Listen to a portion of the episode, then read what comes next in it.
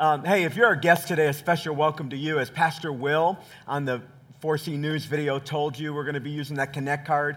Uh, if you'll put your name and email address and home address on that, we'll send you uh, some certificates for some free Chick fil A. But I wanted to speak to you guests for just a moment. Uh, and say to you that if you're looking for a church, we'd love for this to be your home church. If the Lord is sending you here, we want you. And if He's not, please don't come. You'll screw things up, all right? But we would. We would love to have you. And one of, the, one of the reasons, one of the reasons why I love this church is, is we really do believe that God put us uniquely here in this place in North Cincinnati to reach out to families. And so what you saw on this stage for us is not a token. It really is part of the heartbeat of this place. We love kids we love students, and we put our money where our mouth is. And uh, the reason we do that is because we know that if we can drive an anchor in the heart of our young people, that no matter where life takes them, no matter how far they go, that that anchor will hold, that anchor of faith in Christ.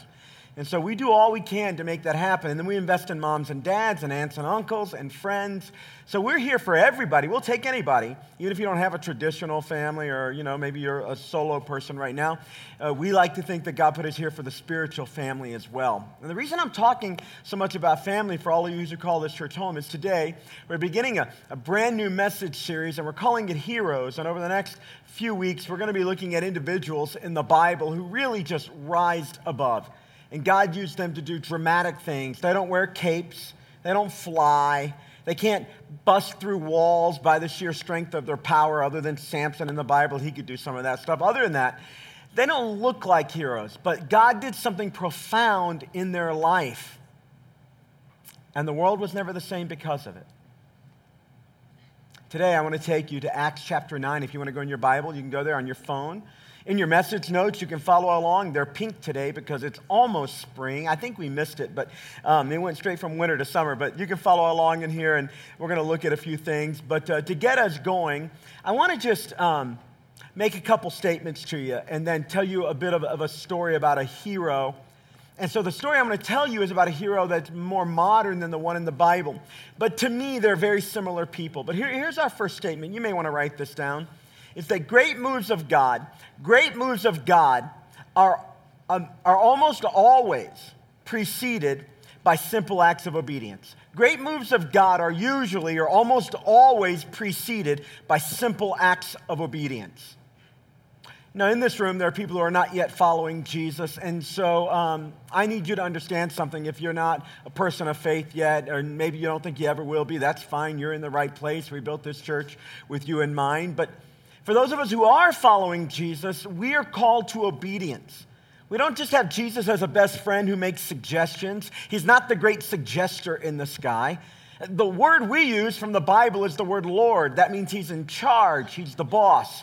And if he's the boss, then we follow him. We are obedient. At least we aspire to be. And truth is, we don't often do it. I certainly don't. But that's what we aspire to. But one of the reasons we follow him it's because we know that when we do, the life that we live is better. The life that we live, the purpose with which we walk, the legacy that we create, the impact of our life, the, the raw gravitas of, of our impact in this world is better because we follow Jesus. And great moves of God happen through simple acts of obedience. Now, I want to tell you about a handful of people, and one person in particular that nobody in this room, to the best of my knowledge, has ever met. But somewhere back in the mid 1970s, there was a little meeting in a small church on the corner of two streets in Chicago. Uh, the streets were Belden and Kenneth. Now, if you know anything about Chicago, they alphabetized their streets. It's awesome. You just kind of follow them in order. So if you're looking for an address and it's in the K's on Kenneth, you just drive till you get to the K's. And, and so on the corner of Belden and Kenneth streets in Chicago, there's a little church building. It's still there. You can visit it if you want. It doesn't stand out all that much. Its spires aren't high. The facade of the brick isn't all that impressive, but it was in that place, in a little room in the basement, that some adults got together and had a conversation that went something like this We would like to reach some of the kids who live in this neighborhood. We would like to let them know that Jesus loves them. We would like for them to know that God can make a difference in their life. And so we have a few in our church, but we'd like to reach more. Now, there was nothing all that significant about the people in the room in terms of their status in life or in terms of their skill set or what they had accomplished. But in that room, they started having a conversation that had a dramatic impact on a lot of people. So these adults, these volunteers in that room, nobody was paid. They said, what we're going to do is, is we're going to invest a lot of money and a lot of energy and a lot of time, and we're going to pray for what's happening in the kids' ministry here, and we're going to try to kick it up a notch. And that's what they did. From about 1974, 1975, over that course of that year, they poured all kinds of energy and prayer and time into a kids' ministry. And so, about a mile away from the corner of Belden and Kenneth, there was a family um, led by a guy named Paul and Gloria. Paul and Gloria. And Paul and Gloria had some kids, and some friends of theirs from school were attending this church. They were excited about what's happening. They invited their kids to go to church with them. And they went, and they liked it. And then mom started going, and on occasion, dad would go. And mom ended up giving her heart to Jesus, and she started serving in the kids' ministry. She started teaching people about Jesus, helping little kids memorize Bible verses. And what you don't know about Gloria is Gloria is my aunt. Her name's Gloria. My aunt went to my mom one day and said, You got four kids. We're having this little special thing at our church, and for every kid who comes this Sunday, they get a free goldfish. I overheard the conversation. I was five. It may have been a Tuesday, it was early in the week, but for the rest of the week, all I did was beg my mom to let me go get a free 50 cent goldfish. That's how much they were about back in the day. Little goldfish in a bag, you know, they don't last long, but I didn't know that. I was five. I wanted a goldfish. And so my mom relented and she let my Aunt Gloria take us to church. There were four kids. My brother was too young, so three of us went. And while I was at church for the very first time, I heard from the Bible a story. I was captivated as a kid.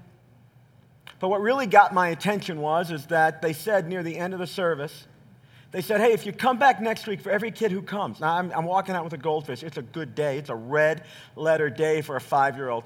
And they said, everybody that comes back, see this big penny jar? And they had a glass jar, maybe this tall, full of pennies. I mean, I don't know how much was in there, about a million dollars to a five year old. And they said, everybody that comes back, you can put your hand in this penny jar. And as many pennies as you could hold, you can go home with it. Now, that's total gimmick. Total gimmick. But on five, hook, line, and sinker, baby. That's how it began. So we started going. One day, my dad looks at my mom and he says, Those people on that corner at that church, that's a cult. And so you can't let our kids there. You need to go with them to make sure that they're not screwing up our kids. My dad wasn't about to go. He's going to outsource that primary responsibility of the family. And so my mom starts going to church. And in a few weeks' time, she hears the gospel responds, gives her life over to Jesus. About three months later, my dad comes, gives his life to Jesus. And what began as a little conversation of some volunteers in a little basement of a nondescript church literally revolutionized my future and my life. I've served a handful of churches over 30 plus years of ministry now, and Every church I've ever served, including this one, when I taught high school, taught Bible at a private high school around here, every person whose life was touched, really, it goes back to a conversation that happened in a little nondescript church on the corner of Kenneth and Belden in Chicago. But for me, it goes back to my Aunt Gloria, who took the heartbeat of that place and made it very tangible to our family. She didn't know much about the Bible. She had been, was a relatively new believer herself, but she knew that reaching kids was a big deal. And she had seen the change happening in her own family, and that was all she needed to look at my mom, who she cared about, and say to my mom, I think your kids would like it, and for every kid that goes, they get a free goldfish. She just simply didn't have the skills to give her a theological dis- dissertation about why that she should come to church. She hadn't been in it long enough to express even all the benefits that might come if a family were to get engaged in church. All she knew was that it was important, and then she had this tag that she could offer for every kid that goes. They get a goldfish. And because of my Aunt Gloria's simple obedience, there was a great move of God in my family, an incredible move of God. The life pre Jesus and the life post Jesus in my family, radical difference, generational change. I watched my dad, five, six, seven years old, jump in with both feet into his faith because if you trace it back, there was a conversation of a small group of people who mobilized a handful of more people, who comes down to one person, my Aunt Gloria, and my dad's life has changed. And we know statistically, friends, just put this in, in, in your brain. We know that if we can reach the dad of a family, the, the father of a family, that the generational impact is exponentially likely. Here's just a couple numbers. If we just reach a mom and the kids, which is awesome when we do that, we have a lot of that here. And if you're a single mom, you and Jesus is enough. it, it is. And we'll partner with you as best we can. But if we just reach the mom, the likelihood that the kids will make church a part of their adult life is about 22%. If we reach the dad and the mom, it's about 58%. I mean, exponential odds that the kids will stay involved in church. In other words, the anchor of the soul gets driven deeper when we can reach a family. That's why around here we invest so deeply in marriage. Now, we're going to look at Acts chapter 9, and I'm going to read for you the story of Ananias, who was for the Apostle Paul and Aunt Gloria who just through a simple act of obedience to the Lord makes an incredible difference. He's a hero. In, in my life, my Aunt Gloria is a hero. She's the one who opened the door. God used, now God could have used any number of things, but God works through people, and He used her. She opened the door to my family's faith, to my personal faith. And for years, until she passed away just a few years ago. She was deeply involved in my family and deeply involved in my faith. And every time I would meet her, she would say to me, Do you remember back in Chicago when we all lived there and how the Lord really moved? And what began for her as a very simple act of obedience over a lifetime became incredible discipleships, discipleship, and scores of people reached. Do you remember that? And I'd say to her, Aunt Gloria, I do. I remember at five years old memorizing the very first scripture. The very first scriptures I had to, to learn was Psalm 150. I remember memorizing that scripture. Do you want to know why? Because the Sunday school teacher said it. everybody who memorizes that scripture, if you're a boy, you get a little Hot Wheels car. And if you, you're a girl, you. Now listen, I didn't care a thing about the Bible, but I did not have enough Hot Wheels cars. And so I came back the next Sunday and I had that thing memorized because there, those people knew that sometimes people's faith isn't fully developed enough to value the things of God. And so they tied on things that mattered. And they invested. Somebody paid for that little car. And I memorized my very first scripture. The Apostle Paul, before he was the Apostle Paul, was the man named Saul. And Saul had an incredible pedigree. He had the best the best teacher. He sat at the feet of a rabbi by the name of Gamaliel. Doesn't mean anything to us, but back in Paul's day, he was the premier expositor of the scriptures. Paul had, even though he was Jew, Paul had a Roman citizenship. That was a big deal. That meant in his community, he's at the top of the list. And Paul was a member of a, of a group of people in his religious tradition called Pharisees, but not just any type of Pharisees. He was a member of what's called the Sanhedrin, which was the group who led the group of the Pharisees. I mean, he's got title, he's got rank, he's incredibly well heeled. He was so into his faith that when this new group of Christians in fact, at the time, they're just called followers of the way. That's what Christians were originally called followers of the way. followers of the way of Jesus. They were followers of Jesus. That's our favorite phrase around here to talk about Christians followers of Jesus. And these followers of the way were creating chaos in Paul's beloved traditions. And so Paul took it on himself, Saul at the time, took it on himself to try to snuff out this early group of followers of the way. One particular time, the Bible tells us in the book of Acts that Saul is standing there while one of the followers of the way, named Stephen, is stoned. And the Bible actually says that Saul held the coats of the people who were throwing stones. He was there. Stephen is the very first person recorded in our Bible, probably ever, who was ever killed because of his faith in Christ. And Saul held the coats of the throne stone throwers. He was rabid about snuffing out the followers of the way and getting rid of this rogue group in his religious tradition. And for the next several months, Saul breathes out, the Bible says, murderous threats at this early group of Jesus followers. One day, Saul's on the road to Damascus, and he's going there because he had gotten special permission from his ruling group to go to Damascus and to continue to try to snuff out the people who are following the way of Jesus. And while he's there, the Bible says he's blinded by a light and a thunderous noise. He falls to the ground, and the Lord speaks to him powerfully and says this phrase Saul, Saul, why do you kick against the prods? If you imagine a bear trap, and when it closes, they have those little prongs that stick out. And they go in, and when the bear kind of moves against it, it kind of digs in, and you got them. And, and the, the, Jesus says to Paul through the voice, through the light, Why do you kick against the prods? In other words, I got you. Stop kicking your mind.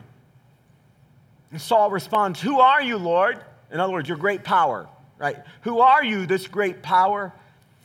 And Jesus says to Paul, his name is Saul, it's about to be changed to Paul. He says, he says to Saul, I'm Jesus whom you persecute. Wow.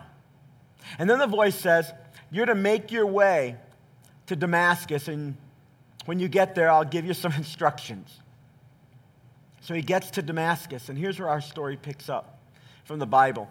He gets to that place, and uh, couple of impacting things have happened to him since he left home.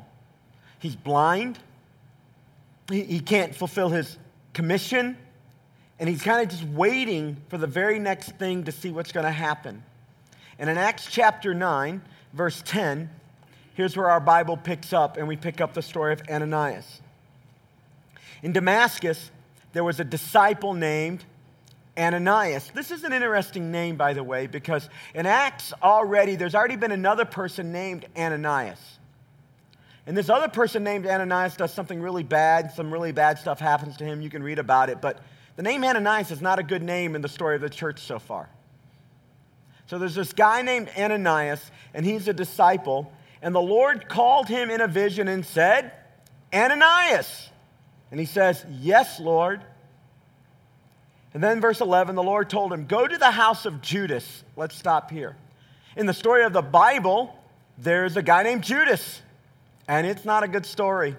He does some really bad stuff, some really bad stuff happens to him, and it's interesting. I, I just think it's interesting. I just want to point it out to you that for Ananias and Judas, up to this point, those names carry with them a certain negative implication. But even in this small way, the story of Jesus, the story of the people on the way, is the story of redemption. It's the story of God rewriting stories and legacy. I mean, the name Judas could forever be simply a negative name and a negative implication in some ways because of the familiarity of the story. It is a bit. But in the life of the church, there's an Ananias and a Judas who follow God boldly. And so I don't know what perhaps the script for your life is what you think it is, what somebody else has it, but I know this about Jesus. For everybody that follows Jesus, the script of their life is something beautiful and something good and something awesome and something wonderful, and nothing can stop the force of the good of God's Spirit at work in your life. no reputation, no history, no tradition.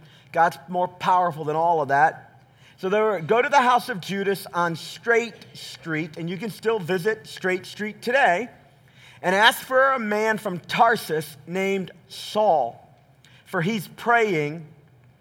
And in a vision, he has seen a man named Ananias come and place his hands on him to restore his sight.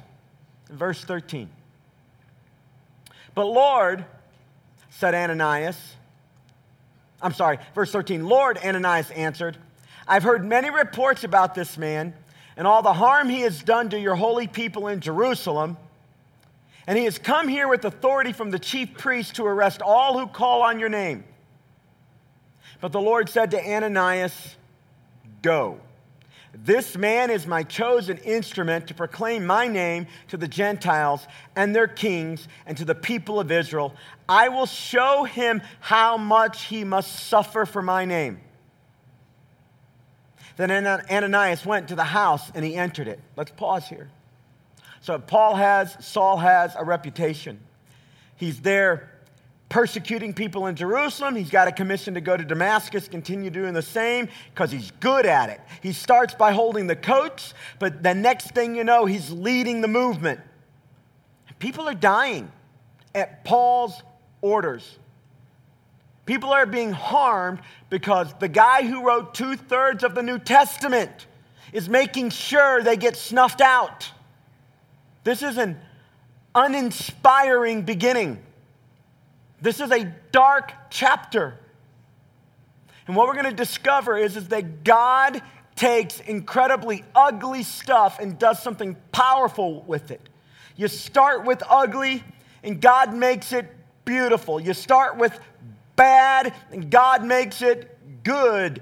You start with old, and God makes it new. But in between the extremes, there's always something that has to happen. And almost always, it'll be a simple act of obedience that will usher in an incredible move of God. And I want to tell you something. I can't point you to the verse. I can show you it over and over in Scripture by example. And I can show you over and over again, even in this room, if you trace your history. There's an old, there's a blind, there's an ugly, there's a bad, and God wants to make it sightful and good and beautiful. And there's a simple act of obedience in between. And often the act of obedience is this somebody steps up and does something. Someone the story is not about the someone, but that someone steps up and does something. They do a simple act of obedience, and that act of obedience changes the destiny of other people. It's real. It's all through the scriptures. It's the story of Ananias. It's why he's a hero, even though after this, we don't really hear anything else about him. I mean, he's, in one sense, unimportant to the story, except that simple act of obedience that he does becomes the turning point for the story. Ananias, I want you to go visit Saul. But Lord, he's, he's that murderer. Lord, you know Stephen. Stephen's with you right now in heaven. And Saul held the coats of the people who stoned him. I don't want to go to Saul. Ananias, I want you to go to Saul. He's had a vision that a man named Ananias, by the way, that's you, is going to go pray for him and restore his sight. But Lord, I don't want to. Now, listen, it's hard. I mean, maybe you hear the story, but it'd be like a few years ago, God saying to you, I want you to go and I want you to find a man by the name of Osama bin Laden.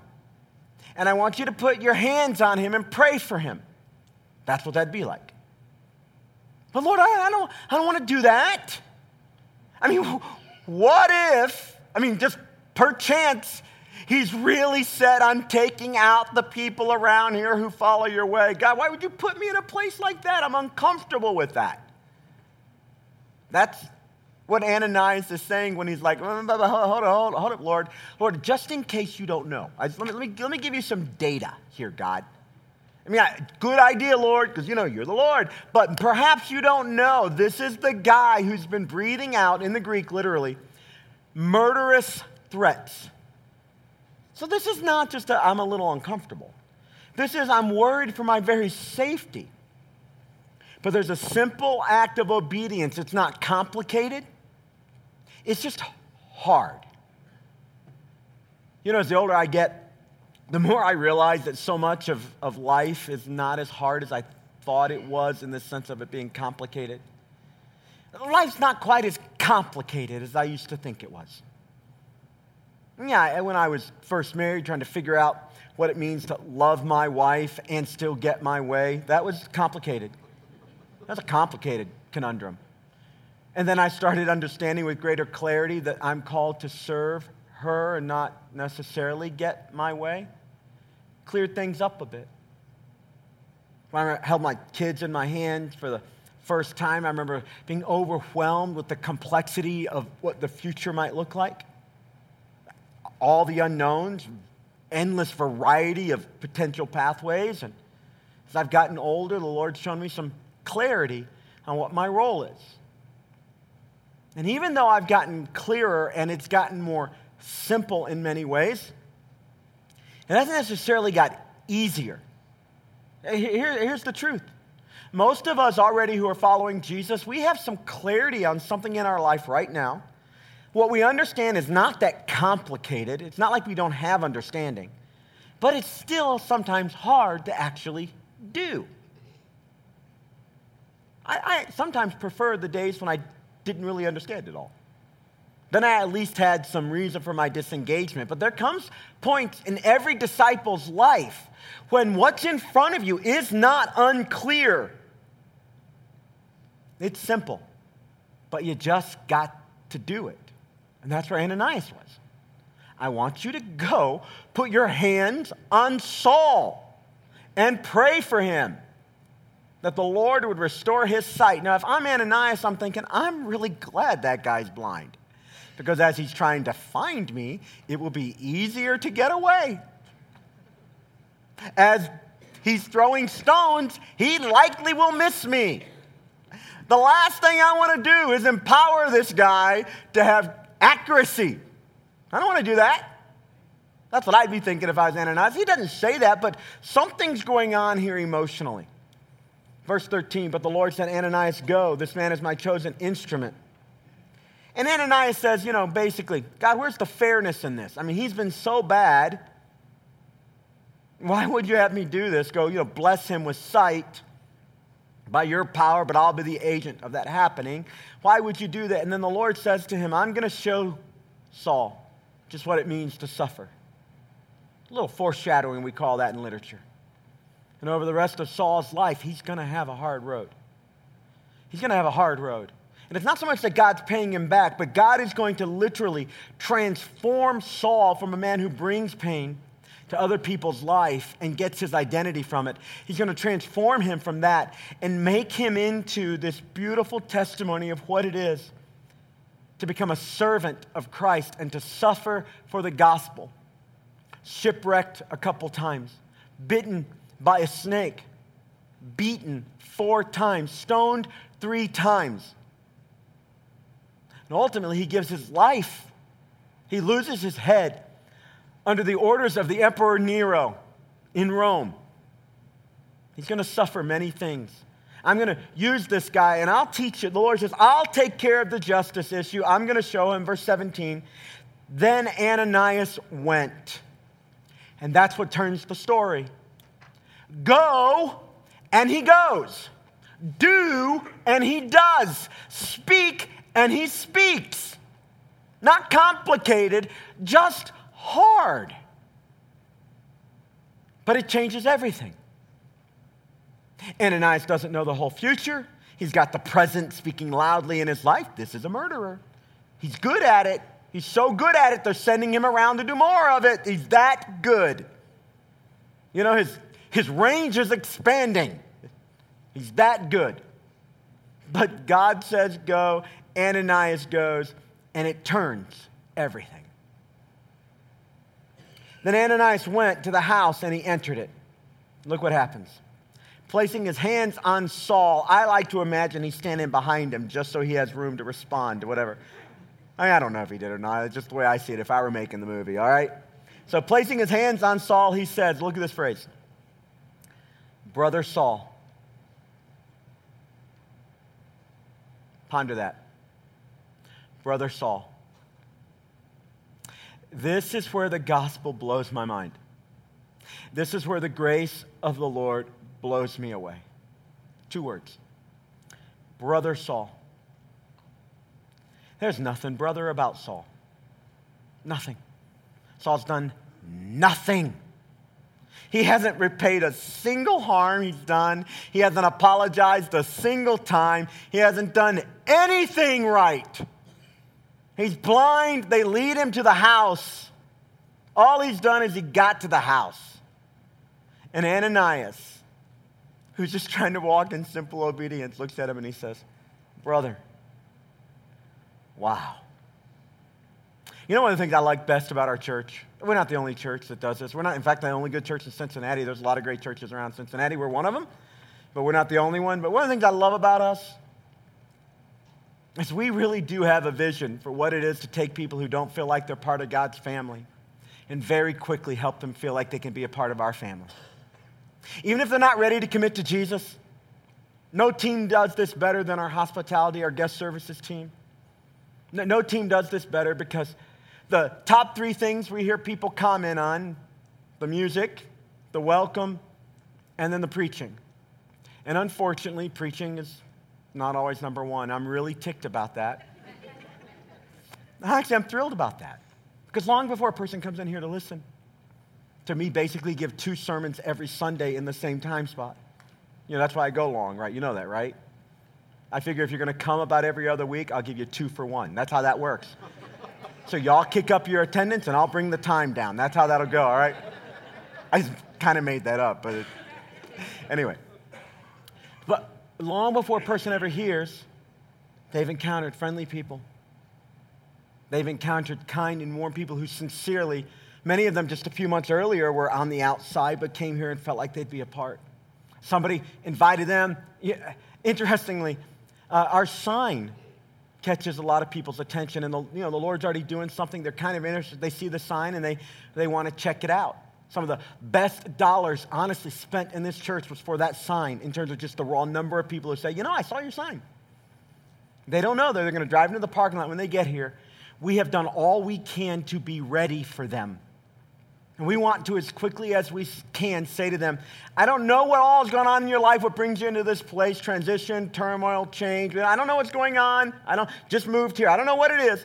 But as quickly as we can, we want to do all we can to help you become a part of our family, our church family. All different varieties of spiritual maturity and readiness. We, we are, in a sense, we're looking at them and saying, Brother, sister. Now, that get weird. That goes back to my dad's comment about the cult. It sounds kind of cult like, brother, this. But in the church I grew up, that's what we said. And our church friends became our family. Jill and I participate in the small group program that's advertised there in your life at 4C. And we do it religiously. in our small group over the last three months, many of the people we didn't really know, but they already have, there is a deep, familiar connection that has happened there. There was a funeral yesterday, and um, I, I, go to the funeral just as it's beginning, and on, in the room, there's like five of the small group people. They're just supporting this person that some of them had just met a few weeks earlier. You know what that is? That's brother, that's sister. And Ananias looks at Paul and says, Brother Saul. So he went to the house, placed his hand, Brother Saul, the Lord, Jesus, who appeared to you on the road as you were coming here, has sent me so that you may see again and be filled with the Spirit.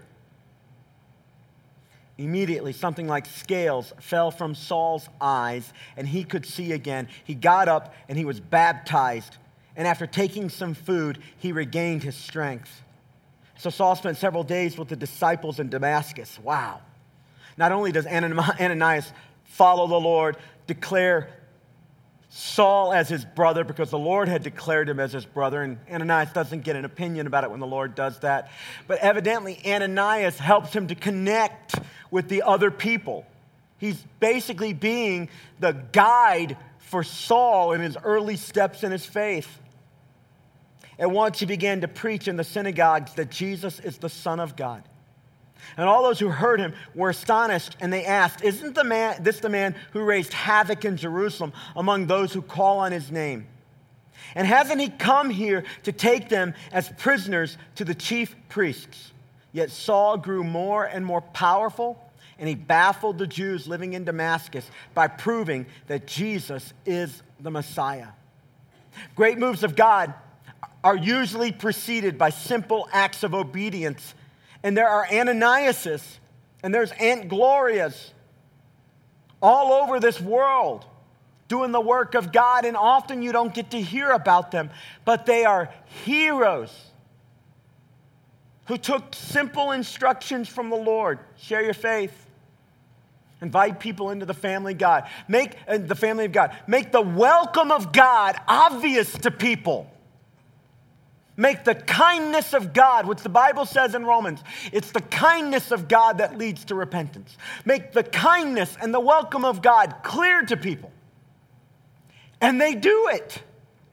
Sometimes they do it without theological degrees. They don't know how to give a treatise. They can't defend their faith. They're not great apologists. They simply say something like, Hey, we're doing this thing at our church for kids and uh, you got four kids, and if they'd like a goldfish, they can go with me. That's it. That's it. That's all she did. And the Lord was in it. And Ananias, just go to the house, put your hands on him. I'm a little uncomfortable with that, God. A little uncomfortable with that. Not complicated, but powerful. Now, in your message notes, there are a few blanks. Let's drive this home just a bit on the top of the page on the left, I want to make a couple things clear to you. Five big realities about God's heroes. Number one, God has been pursuing you. I don't know if you know this or not. If you're our guest, I don't know if you know it. Maybe you don't, but I want to be clear. Like, not in a scary way, not in a weird way, but the truth is, is God has already been pursuing you. He was already pursuing Saul. God did that. Saul didn't go, you know, I feel bad about killing people. No, no, he, he felt great about it, honestly. He thought he was doing the Lord's work. But God was pursuing him, and God grabbed him. And I love the words that the Lord use, uses to, the, uh, to, to Saul. You know, quit kicking. I got you. You're just hurting yourself, man. You're just beating your head against the wall. Stop it. You know, you beat your head against a concrete wall. It ain't hurting the wall. Just. I got you. Give in. God's already been pursuing you. But like, lot, like Saul, like the song uh, Amazing Grace, not, not this, when I say you, I mean plural, all of us. We have been blind. You have been blind. I have been blind about it. I didn't see it all. And in this story, what we discover is two big things. Your past does not disqualify you from God's grace. Ananias is going to make that real to Saul. Brother Saul. I mean, if there's ever a group that did not want to call him brother, it's the Christians in Damascus. Brother Saul, your past does not disqualify you. Number two, your past does not, dis- does not um, disqualify you from future usefulness. I don't know what the story of your life is up to this point, but I know this that no matter what side of the, of the extremes we were talking about earlier you're on, God can use it. Ugly, broken, wasted, hurtful, whatever it is. Old, stuck, addicted, whatever it is. Hidden, shameful, broken Whatever it is. Whatever it is, God wants to make it new and beautiful and awesome and sweet. And God will use whatever He has to to get your attention, to make you ready to hear that you are welcomed in the family of God. Next point. You might be somebody's Ananias to help them see God's best for them.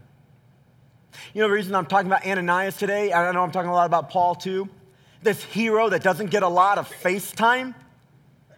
He said, I believe in this very room there are Ananiases who, through simple acts of obedience, will make the welcome of God clear to people. And you do not know the redemptive potential of somebody else.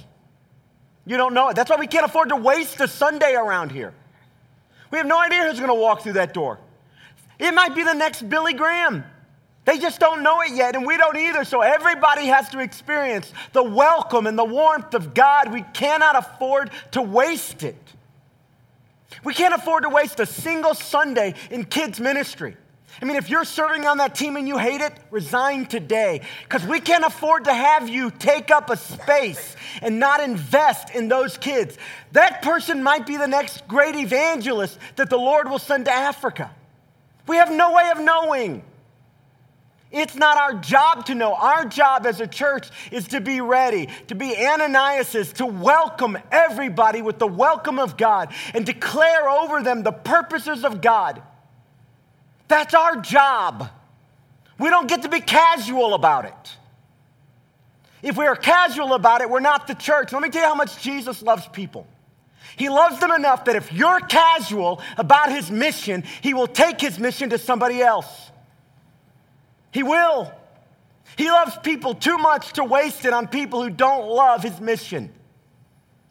The Lord won't send you people to be Ananias to if you're not going to do the simple acts of obedience. He simply will pass over you. He loves people too much to wait for you to get up to speed on the mission of Christ if you're a follower of Jesus.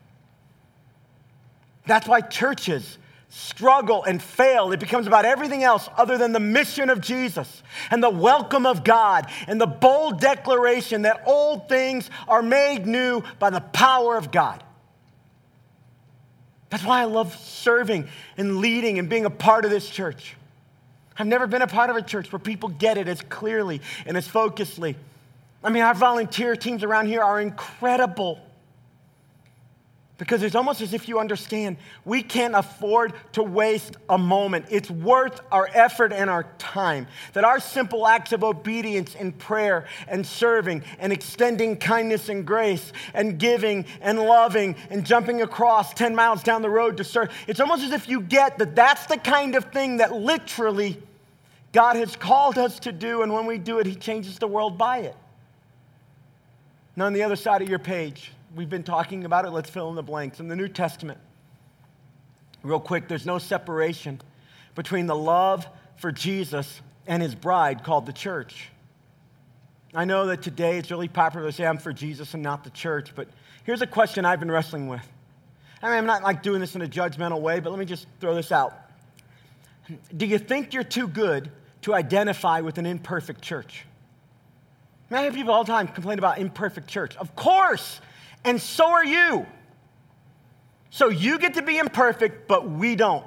You get to be imperfect, but I don't. Got it. Got it. Thank you. Thanks for being clear. You get to be imperfect, but we don't. Awesome. I'm just not willing to give up the mission of Jesus because we're imperfect. I'm not. I don't know about you. I'm not willing to give up on my marriage, for instance, because I'm imperfect or Jill's imperfect. Not. I'm not willing to give up on my parenting because I'm imperfect and my kids are imperfect. It's silliness. Of course, we're an imperfect church. We're imperfect because we're incomplete. We're imperfect because we make mistakes. We're imperfect because the leaders suck sometimes. We're imperfect because, fill in the blank, your favorite way. How, of course. And so are you. But there is no coming to Jesus other than through his church. That's the way he designed it. It's not my rule. There is no, the church is Jesus' plan A. There is no plan B. There isn't one. This is it. God chose to use imperfect people like Ananias and Aunt Gloria and Four Corners Church and Ben and you. It's incredibly arrogant to think that your imperfection is okay, but you're good enough to declare the imperfection of somebody else and go against the plan of God. That's just my heart on that matter, all right? Let me tell you four stages of church struggle that people have. At first, I've discovered that sometimes people are disgusted with the church and they believe that, um, you know, you're disgusted, you believe that you're better than those people over there. But often, what happens if you stick with it long enough is you discover that you're disgusted with yourself and you realize that you really need grace too, just like those people over there. And often what happens is you can re enter church, not as a Pharisee to condemn, but ready to receive grace, just like those people over there. And then what the Lord really wants to do with the disgruntled in church is to make you a generous grace giver, welcoming those who are seeking grace so that we all over here can receive the grace that God has for us. Interesting, like in Saul to Paul's story, what often happens, number two, is that in conversion, what often happens in conversion is people hear and experience the same things, but they can't hear the voice of God in it. All those people that were with Saul, they saw the light, they heard a voice, they said it sounds like thunder. They couldn't quite make it out. Only Saul hears it with clarity. A lot of times people look at you and not have any idea what's going on. That's what's going on with my dad. That's a cult over there. But those people that are in, they get it. Number three, God's not trying to pay you back for anything, but He is trying to bring you back. It wasn't about knocking Saul off his horse and down on the ground and it was about bringing Saul to the purpose to which God had called him and designed his life. If you're going through rough stuff right now, your Heavenly Father's heart for you is good. He's not trying to pay you back for anything, but He might be trying to bring you back all the way to His purpose in your life. Because, number four, God's not into retribution, but He really is into restoration. And He's going to restore in Paul an incredible sense of call, and He's going to redeem that fervency that Paul had on the wrong side of the aisle, and he's going to make it awesome and wonderful. Number five, it takes courage to embrace a sinner. But it also takes self awareness because you have to remember that you're a sinner too. So let's be clear, uh, all the guests in the room. You're sitting around a bunch of sinners. I mean, if the history of our lives were up on the screen, you'd go running. You would. But that's exactly what the church is sinners saved by grace.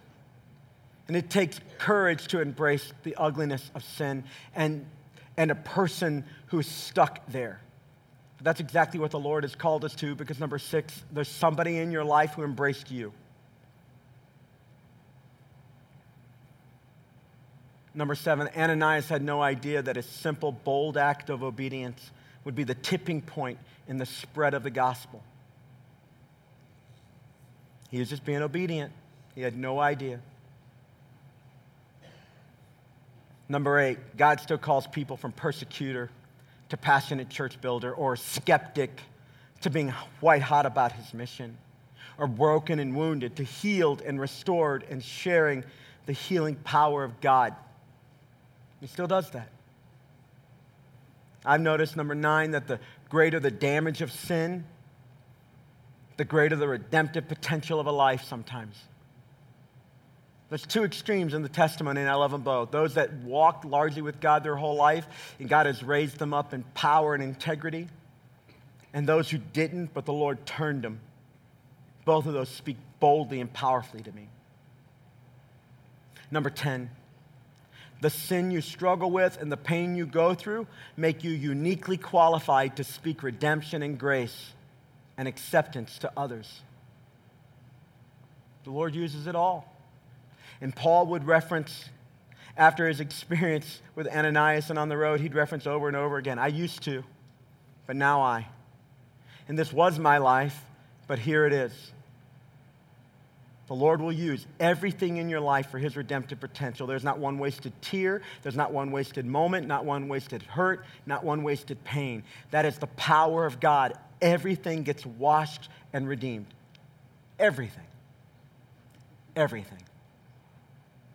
So let me ask you a question To whom will God use you possibly to be an Ananias? You might not get much fanfare. You're, you can not meet my Aunt Gloria. She passed, but even if she were alive, you probably never meet her. She moved from Chicago back to her home uh, area where she grew up, and she lived a kind of quiet life as a faithful prayer warrior in her church. But when I needed something, you know who was on my short list to call? My Aunt Gloria. You know who prayed for this church in the early days, probably as much as anybody else? My Aunt Gloria. You know who, every time I saw her, she would say to me, The Lord has a call on your life. You better not give up. Pastors are falling. They're getting all kinds of craziness, but you better stick with it because the Lord has a call on your life. And she's a hero. And you can be a hero for somebody else too. It might be a kid at your small groups table. It might be somebody in the student group. You don't know the redemptive potential of another person. That's why we have to be white hot about our simple acts of obedience to the Lord and in the mission that He's called us to. Why don't you grab out your Connect card and let's take a few steps together.